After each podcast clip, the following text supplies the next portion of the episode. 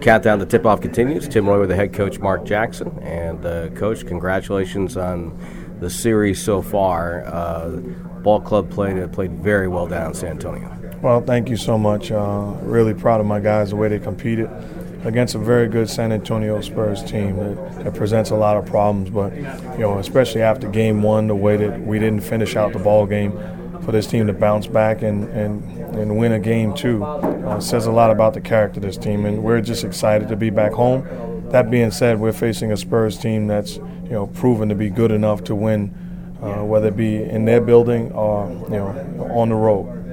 Are these first two games, and actually the whole you know season wrapped up in the postseason, kind of an indication of what uh, confidence and belief, and chemistry can do for a ball club? Well, to me, that's what it's all about. It's it's all about uh, guys buying in, having great habits, and then being tied together uh, and, and feeling like they can conquer the world. When you have belief, when you have faith, um, one of our themes are you can talk to the mountain and you can tell it to move and it shall be moved. You've been telling us and everybody will listen all year long about your young backcourt of Steph Curry and Klay Thompson. Do you think uh, people nationwide are listening now?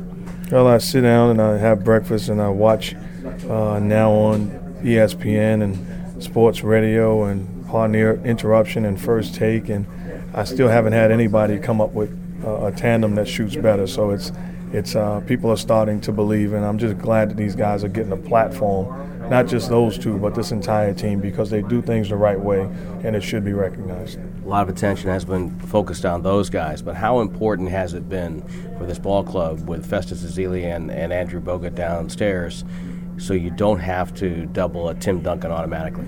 Well, we've seen in the past when you're forced to double team Tim Duncan, it opens up a whole lot of things. They're able to pick you apart. And that being said, Tim is still good enough to beat uh, single coverage, but we are a team right now that's you know living with great defense by our big guys.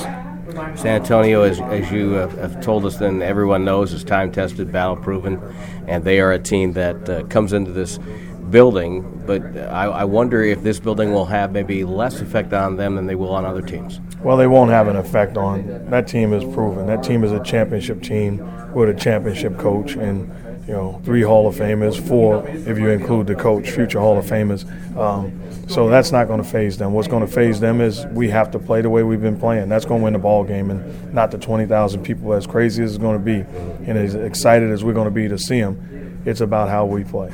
What little wrinkles, what little adjustments do you expect from the Spurs? I'm not really sure. Uh, at the end of the day, what we've said all along is our job is to do the things we've preached about all season long, and when we do those things, uh, we put ourselves in position to win ball games. And obviously, uh, so far, uh, your club has done a very good job in guarding uh, Tony Parker, and Klay Thompson has a lot to do with that. Well, Klay does a great job of staying uh, disciplined to our game plan strategy. Uh, he's keeping a body on Tony Parker. And last but not least, uh, you can play great D against Tony Parker and he can get 30 or 40. At the end of the day, uh, it's great defense and it's the four guys behind Klay. So collectively, we're trying to make life tough. I'm trying. Someone asked me to describe the team in, in, with a, a, moniker or something on a talk show today. I don't know, Mark Jackson and the Miracles. well, if you say so. At the end of the day, I would probably say the Miracles and Mark Jackson. Thanks, Coach. Thank you so much.